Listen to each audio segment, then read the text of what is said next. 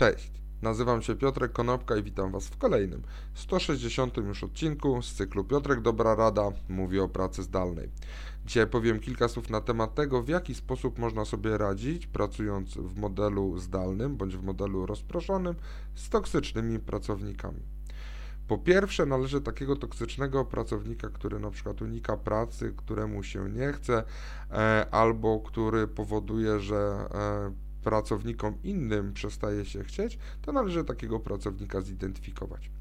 Generalnie osoby, które są trwale negatywnie nastawione do otaczającej ich rzeczywistości i pracy i są aktywnie niezaangażowane, to te osoby najczęściej są pracownikami toksycznymi.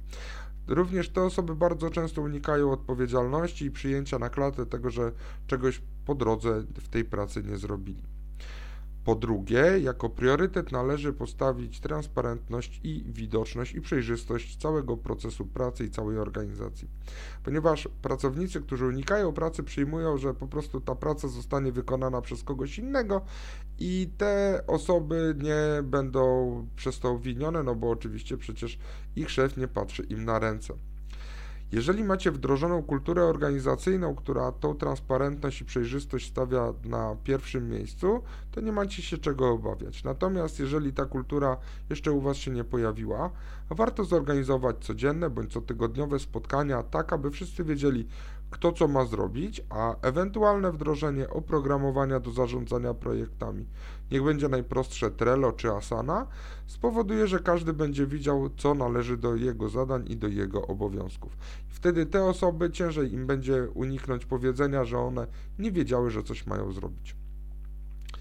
Po trzecie, należy jasno określić oczekiwania. Wyjaśnijcie swoim pracownikom, jak należy pracować z domu i czego od nich oczekujecie. To spowoduje, że pracownicy, którzy e, unikają tej pracy i mówią, że nie wiedzieli, co mają zrobić, nagle zostanie im wytrącony oręż z ręki. Powiedzcie im na przykład: Bycie na cotygodniowym spotkaniu zespołu do niedawna było ważne, ale teraz jest wręcz krytyczne, ponieważ musimy się wymieniać informacjami i firma postawiła na e, inne rzeczy, które są teraz od nas oczekiwane pod względem naszej wydajności. Jedną z tych rzeczy jest na przykład uczestnictwo w tym cotygodniowym spotkaniu.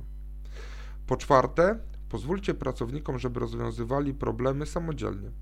To znaczy, bądźcie przy nich i niech oni mają poczucie, że wy za nimi stoicie, ale jeżeli pracownik ma problem z toksycznym współpracownikiem, niech po prostu porozmawia z tą osobą bezpośrednio. Wtedy nie będą e, krążyły plotki, pracownik spowoduje, że problem zostanie rozwiązany u źródła, a toksyczny współpracownik nie będzie rozsiewał tego negatywnego nastroju wokół siebie w dalszym ciągu. Natomiast jeżeli pracownik ma problem z bezpośrednim poradzeniem sobie z taką toksyczną osobą, ma swojego przełożonego, ma swojego menedżera, z którym może porozmawiać. Niech coś y, ten menedżer niech włączy się w ten proces. Warto, żeby w trakcie włączenia się w ten proces wykorzystywać na przykład rozmowy na wideoczacie, tak żeby ta rozmowa była rozmową twarzą w twarz, a nie wyłącznie wysyłaniem maili czy prostym komunikatem głosowym. W trakcie takiej rozmowy będzie można też odczytać na przykład niektóre rzeczy z mowy ciała i wtedy taka rozmowa pójdzie Wam łatwiej. Po piąte, należy stworzyć proces wsparcia ludzi, którzy sobie gorzej radzą, ponieważ toksyczne zachowanie może mieć czasem e, może się czasem objawiać na przykład stałym narzekaniem. Pracownicy utknęli w domach, jest ciężko, jest pandemia, ludzie się boją i jesteśmy po raz pierwszy w takiej sytuacji. Także ten system wsparcia może być istotny nie tylko dla ludzi, którzy zderzają się z toksyczną osobą, która negatywnie nastraja zespoły, ale to może być system wsparcia dla niej, ponieważ ta osoba może po prostu sobie nie radzić z otaczającą jej rzeczy, ją rzeczywistością i po prostu to toksyczne zachowanie może być rezultatem tego, co się dzieje dookoła.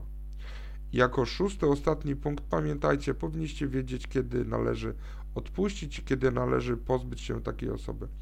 Podejmować, podejmujecie wszystkie działania, które mieliście na liście do podjęcia, ale czasami warto po prostu sobie powiedzieć dosyć i postawić jasną granicę tego, kiedy takiego pracownika należy zwolnić.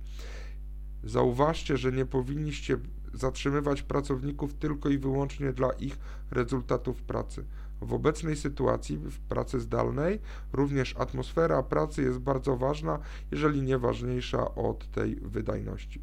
Także postawcie sobie jasną granicę, do kiedy z danym pracownikiem czy z danym problemem będziecie sobie radzić. Także to było 6 punktów, jak sobie poradzić z toksycznym pracownikiem.